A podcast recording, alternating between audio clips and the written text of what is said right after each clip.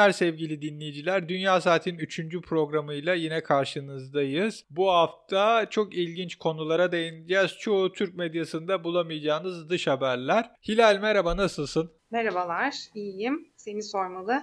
Yağmurlarla uğraşıyorum. Stockholm yağmurlu hala. Tahmin edebiliyorum. Seni tatilde yakaladık kusurumuza bakma. Tatil de olsa çalışmaya devam. Peki. İlk olarak Türkiye'de de çıktı fakat bayağı hani Avrupa'da ve dünyada konuşuluyor Merkel'in titremesi. Evet bu Alman kamuoyunda ciddi endişe yaratan bir durum şu anda. Çünkü 3 hafta içinde 3 kere kamuya açık toplantılarda, törenlerde Merkel'in zangır zangır titrediği görüldü. Ee, hiç hoş karşılanmadı bu tabii ki Alman halkı tarafından. En son çarşamba günü hatta e, onun G20'ye katılıp katılamayacağı da e, tartışma konusu olmuştu. Bu ilk titremenin ardından katılacak denmişti. G20'de bir sorun yaşanmadı e, bildiğim kadarıyla ama geçtiğimiz çarşamba günü e, en son yine bir e, Finlandiya Başbakanı'nın katıldığı bir askeri törende titreme gene görüldü. E, daha önceki ilk iki titremeye göre biraz daha yavaş, biraz daha e, düşük şiddetli bir titreme olduğu Ama yani ellerini sıkıyordu o hani sosyal medyada da yayıldı o görüntüler bayağı ellerini sıkıyor ve hani o saygı duruşu biter bitmez de hareket ediyor. Evet hareket ettiği zaman duruyor titreme. Bunun arkasından Perşembe günü Danimarka Başbakanı'nın kabul edildiği törende e, Merkel oturarak e, katıldı bu törene ve hatta iki ülkenin milli marşlarında dahi e, Merkel'in oturur pozisyonda olması biraz tepki çekti basına yansıyan haberlere göre. Yalnız e, şöyle bir durum var. Amerika'da olduğu gibi başkanların sağlık durumunu şeffaf bir şekilde halka açıklama zorunluluğu yok Almanya'da.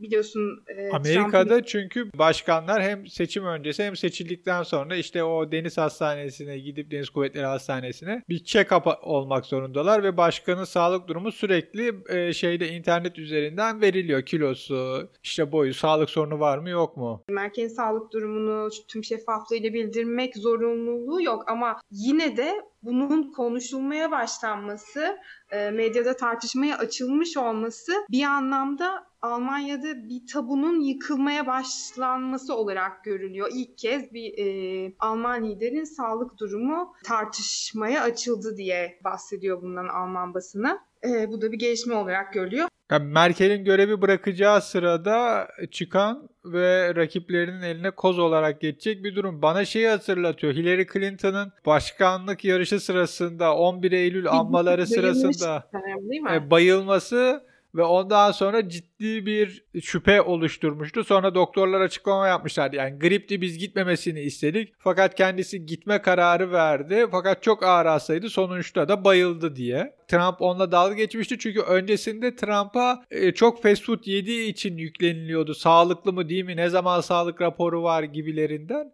O dos e, dosyalar düşmüştü. Bir de onun öncesinde Bush'un Japonya'daydı yanılmıyorsam yemek sırasında boğazına kaçan bir lokmadan masadan yuvarlanması vardı. O zaman çok büyük kriz olmuştu. Hatta o başkanın iyi olduğu boğazına işte bir e, yemek parçası kaçtığı için bayıldığı açıklanana kadar borsa ve dolar allak bullak olmuştu. Allah'tan diyorlardı gece vaktiydi hani Japonya'da gündüz öyle hikayeler aklıma geldi ama liderlerin sağlık durumları önemli. Merkel'in açıklamaları da bu arada çok güvenilir gözükmüyor. İşte hiçbir sorun yok sağlığım yerinde. İşte iyiye doğru gidiş var e, şeklinde ama net bir açıklama so- e, yapılmıyor tabii e, net bir teşhis konu konulmadığı ile ilgili. Bu arada tabii daha antidemokratik ülkeler, Afrika ülkeleri e, gibi ülkelerde hiç bir zaman devlet başkanlarının hastalandığını ya da sağlık sorunu yaşadığını duymuyoruz tabii ki. Çünkü basına yansımıyor. Basına yansısa da basın otosansürle susturmaya çekiyor. E, bu bahsettiğin Hillary Clinton'ın yaşadığı baygınlık olayında da gerçekten seçim kampanyasında e, kendisi için büyük bir prestij kaybı olmuştu. Onu hatırlıyorum ben de. Bence Michael J. Fox gibi bir Parkinson hastalığı olabilir Merkel'in. Bilemiyoruz olabilir. Diğer bir konuya geçelim. Avrupa'dan devam edelim. Belçika'ya bir ceza kesildi. Avrupa Adalet Divanı Belçika'ya Avrupa Birliği'nin geniş bant internet altyapı mevzuatlarına uymaması nedeniyle ceza kesti ve Belçika Brüksel'i başkentin internet altyapısını geliştirene kadar günlük 5000 euro ceza ödeyecek. Bunun eğlenceli bir tarafı da şu var tabii çünkü Avrupa Birliği'nin başkenti Brüksel yani Belçika Brüksel. Sen Avrupa Birliği'nin başkentindeki evet, interneti... Tam onu söyleyecektim yani tam onu söyleyecektim. Çok ironik olmuş gerçekten. Bence cezanın esas kesilme sebebi bu. Yani ya biz burada çalışıyoruz ve internet çok yavaş. Sen bunu düzeltmezsen cezayı keseriz gibi bir şey olmuş evet. Şey de önemli. Avrupa Birliği işte Avrupa Parlamentosu hepsi Belçika'da. Belçika'ya böyle bir ceza bana çok hoş geldi. Avrupa Birliği'nin başkentinde internet yeterli hızla değilse Adalet Divanı üstünden sana ceza keseriz günlük 5000 euro. evet güzel olmuş. Sonrasında Amerika'da ilginç bir dava var. Conrad Roy'un ölümü. Evet, bu Michelle Carter davası olarak biliniyor daha çok.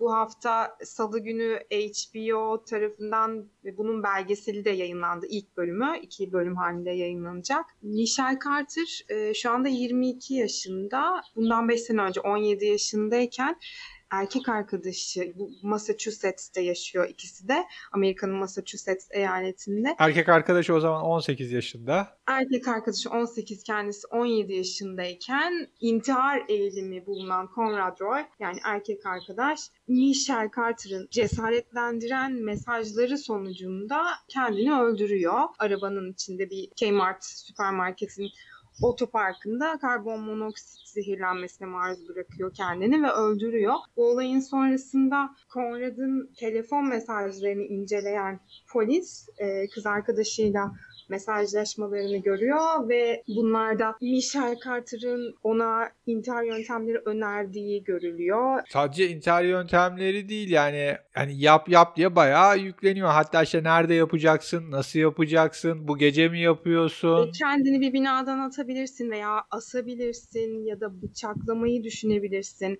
Hatta çamaşır suyu içebilirsin diye e, önerilerde bulunuyor ve dediğin gibi evet madem buna karar verdiysen bugün bunu yapman gerekiyor. Artık geri dönüş yok gibi cesaretlendirici ifadeler kullanıyor. Şöyle bir ifade var mesela. Bunun üzerine çok düşünüyorsun. Sadece yapman gerekiyor Konrad. Sadece yap. Şu an hazırsın, hazırlanmış durumdasın. Bunu yaptığın zaman özgür ve mutlu olacaksın. Yani cesaretlendirmenin de ötesinde. Evet bu bunun sonucunda e, 15 ay hapis cezası verildi Charles Carter'a. E, 2017 yılında verilen e, bir ceza bu. Massachusetts e, Yüksek Mahkemesi tarafından da onandı karar. Fakat şu an yüksek mahkemeye taşındı. Michelle Carter'ın avukatları yüksek mahkemede bunun intihara yönlendirici mesajların ifade özgürlüğü kapsamında değerlendirilmesi gerektiğini savunuyorlar. E, bu da ilginç bir dava olarak şu an dediğim gibi belgesele dönüştürüldü. Şu anda da Amerika'da oldukça tartışılan bir konu haline geldi. Çünkü daha önce e, buna benzer bir örneğe rastlanmadı. Burada kasıtsız adam öldürme suçu söz konusu. Çünkü arabadan yanlış hatırlamıyorsam arabadan çıkıyor ve arabaya geri dön diye de bir mesaj gönderiyor. Evet tam intihar girişiminin ortasındayken bir an tereddüt ederek arabadan çıkıyor. Zehirli gaza maruz kaldığı sırada ve kız arkadaşı e, hayır arabaya geri dön diye onu bir anlamda gaza getiriyor ve ölümüne sebep oluyor. Burada işte fiziksel anlamda bir müdahale olmadığını savunuyor e, Michel'in avukatları. Fiziksel bir müdahale yok. Burada sadece sözlü bir ifade var. Bu da ifade özgürlüğü kapsamına girmeli. Bildiğin gibi zaten Amerika'da en kutsal First Amendment denen anayasanın bir, birinci ek maddesi Amerika'nın bir anlamda en kutsal sayılan ifade özgürlüğü. Ama işte ifade özgürlüğünün sınırları da çok önemli bu noktada kendini ifade edebiliyorsun. Şöyle de bir şey var. Karşındaki intihar ediyor. Bunu biliyorsun. Bunu kimseye söylemiyorsun. Polise söylemiyorsun. Ailesine söylemiyorsun. Bu yaptığına devam etmiyorsun. İfadeden daha fazla aktif olarak bunda rol de oynuyorsun. Ayrıca bunu genel bir ifade o hani herkese yaydığım bir şey değil. Bu bir kişiye söylediğim bir şey. İfade özgürlüğü hani böyle bir Facebook'tan ya da işte ne bileyim blogundan falan yazıp herkese anlattığım bir şey değil. Bir manifesto falan değil. Bir kişiye yönelik manipülasyon. Eğer bunu ifade özgürlüğü dersen kişilere yönelik manipülasyonları da ifade özgürlüğüne sokman gerekecek. Yani birini dolandırdım, parasını aldın. Efendim ben onu dolandırmadım. İfade özgürlüğü neticesinde istediklerimi söyledi. Biz zorlamadım. O bana parayı verdi. O kadar da genişletilebilir diyorsun. Bunu göreceğiz şimdi. E, Amerikan Yüksek Mahkemesi'nin bu dava sonucunda vereceği karar e, merakla bekleniyor. İlginç olacak. Bu HBO'da yayınlanan belgeselin adı ne? Merak eden izleyicilerimize de belirtelim. I Love You Now Die. Yani seni seviyorum artık ölebilirsin gibi bir ismi var belgeselinde. I Love You Now Die. Güzel bence çok uygun mesajlara çok uymuş. Evet çünkü bu, burada bir taraftan Michelle'in lanetlenmiş teenage aşklarına bir e, zaafı da olduğu söyleniyor. Bu tür kötücül, karamsar gençlik aşklarına bir zaafı olduğu söyleniyor bu pop kültür ve pop kültüründe çok fazla pompalanan. Hatta sonrasında adı duyulmaya olayın sonrasında intihar sonrasında adı duyulmaya başlandığında e, arkadaşlarına şu, tar- şu tarz mesajlar attığı da tespit ediliyor. Görüyor musunuz? Bakın artık ünlü oldum tarzında. O da ilginç bir e, detay. Evet. Peki geçelim başka ilginç bir konuya. Türk medyasında biraz görüldü, çok fazla görülmedi ama esasında giderek merak uyandırıyor. Rusların batan denizaltısı. 14 denizci öldü ve denizaltı ile ilgili haberlere Kremlin'den ulusal güvenlik meselesi dendi. Nükleer denizaltı ama hiçbir şey açıklanmıyor ve iddiada casus Loraşik diye bilinen hani her yer herkesten saklanan o casus denizaltısı olup olmadığı. Şimdi ilk aşamada zaten Kremlin'in açıklama yapmayı reddettiği konu bu denizaltının nükleer denizaltı olup olmadığı konusu. Bu konu uzun süre havada kaldı. Kremlin bu konuda e, bir netlik getirmeyi reddetti ve bir takım ısrarlar sonucunda doğruladılar. Evet bu bir nükleer denizaltıydı diye. Fakat boyunu mesela hiç açıklamıyorlar kaç metre olduğunu çünkü hani özellikleri falan çıkabilir diye. Burada ilginç olan şuydu. Bir deniz kuvvetleri komutanı Rus Deniz Kuvvetleri komutanının e, yardımcısı konumundaki bir askeri sözcü bu askerlerin cenaze töreni sırasında şöyle bir e, açıklama yaptı. E, dünyayı etkileyecek çapta bir felaketi önledi bu askerlerimiz bu yüzden kahraman oldular gibi bir açıklaması oldu. Bununla ilgili Kremlin sözcüsü Dimitri Peskov'a soru yöneltildiğinde Peskov biraz çekimsel davrandı. Böyle bir şeyden haberim yok. Böyle bu çapta bir tehlikeden haberim yok. Sadece onlar kahraman oldular. E, bu sadece sıradan bir yangındı gibisinden. Sonradan Olayı... şeye döndü benim bildiğim. Bu 14 kişinin esasında bütün denizaltıyı kaplayacak bir işte yangınla ilgili müdahale sırasında gazdan zehirlendikleri arkadaşlarının hayatını kurtarırken kendi hayatlarını feda ettiklerine dönen bir hikaye yeçe evrildi.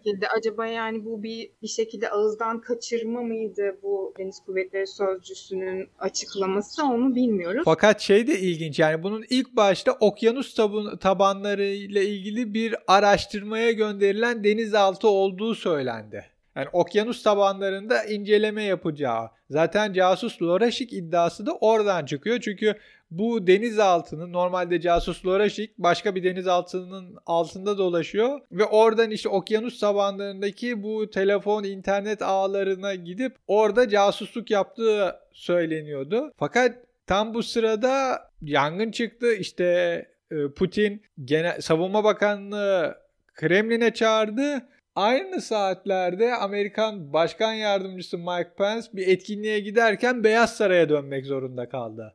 Ve hani o gün bütün internette dünyada sıcak saatler. Daha doğrusu bir tek Türk internet haber sitelerinde oldu. Dünyadaki hiçbir haber sitelerinde böyle yer almadı. Dünyada sıcak saatler. İşte Rusya Savunma Bakanı'nı çağırdı. Amerikan Başkan Yardımcısı gitti. Avrupa Birliği olağanüstü toplandı. Ne oluyor filan gibi.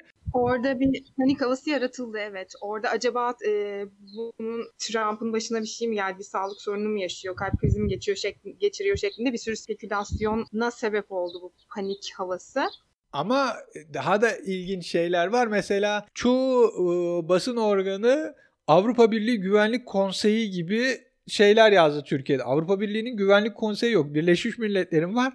Avrupa Birliği'nin o günkü şeyi toplanma sebebi ise parlamentonun başına ondan sonra Avrupa Merkez Bankası'nın başına en sonunda kimlerin geçeceğinin belirlenmesiydi. Türkiye'de orada o gün ilginç bir manipülasyon oldu ama konumuza geri dönersek sonuçta burada Rus denizaltısı ile ilgili hala açıklama yok ve yani orada tam olarak ne çapta bir tehlike atlatıldı? Gerçekten küresel boyutta bir felaket mi önlendi bunu bilmiyoruz. Evet ve başka bir şey söyleyeceğim. İsveçli bir yazar vardır Andres Jalai diye. Onun Deep State diye bir üçlemesi vardır. Anton Modin üçlemesi. Bunun ilk kitabı işte yani Derin Devlet Deep State. Orada çok ilginç bir hikaye vardır bir soğuk savaş dönemi İsveç'te bir böyle biraz da hafif asi bir e, deniz subayı albay yanılmıyorsam Rusların bir denizaltısını patlatır. Hem de tam açık deniz sırasında ve iki tane böyle e, Rus subayı ölür. Aradan yıllar geçer ve şey ortaya çıkar. Hani bu işte bu işi yapan e, İsveçli subay meclistedir artık bir politikacıdır önemli.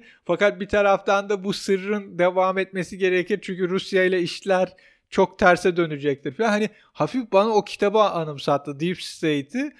Çok çünkü benzeşiyor konular. Hakikaten bir Amerika'nın müdahalesiyle mi bu denizaltı battı? Yani a, hani denizin altında bizim bu uçaklarda bildiğimiz it gibi bir şey mi oldu? Hani kolay kolay bir yangın çıkıp böyle ba- gazdan zehirlendiler çıkardık filan. Ama bunlar devlet e, şeyi gizli içinde ulusal güvenlik meselesi çok ilginç. Bu arada İsveç dedin. Norveç'in de bu konuda bir takım endişeleri oldu. Rusya'dan bu konuyla ilgili denizaltı kazası ile ilgili detaylı açıklama talep etmişti Norveç'te. Aynı zamanda radyasyon seviyelerini ölçüyorlardı bir taraftan ve denizde radyasyon seviyesinde bir yükselme olmadığını henüz öyle bir şey tespit etmediklerini açıkladılar. Gelişmeleri takip edeceğiz. Evet, Dünya Saati'nin 3. bölümünün sonundayız. Ee, son söylemek istediğim bir şey var mı? Yok, güzel bir yayın oldu. Herkese iyi eğlenceler.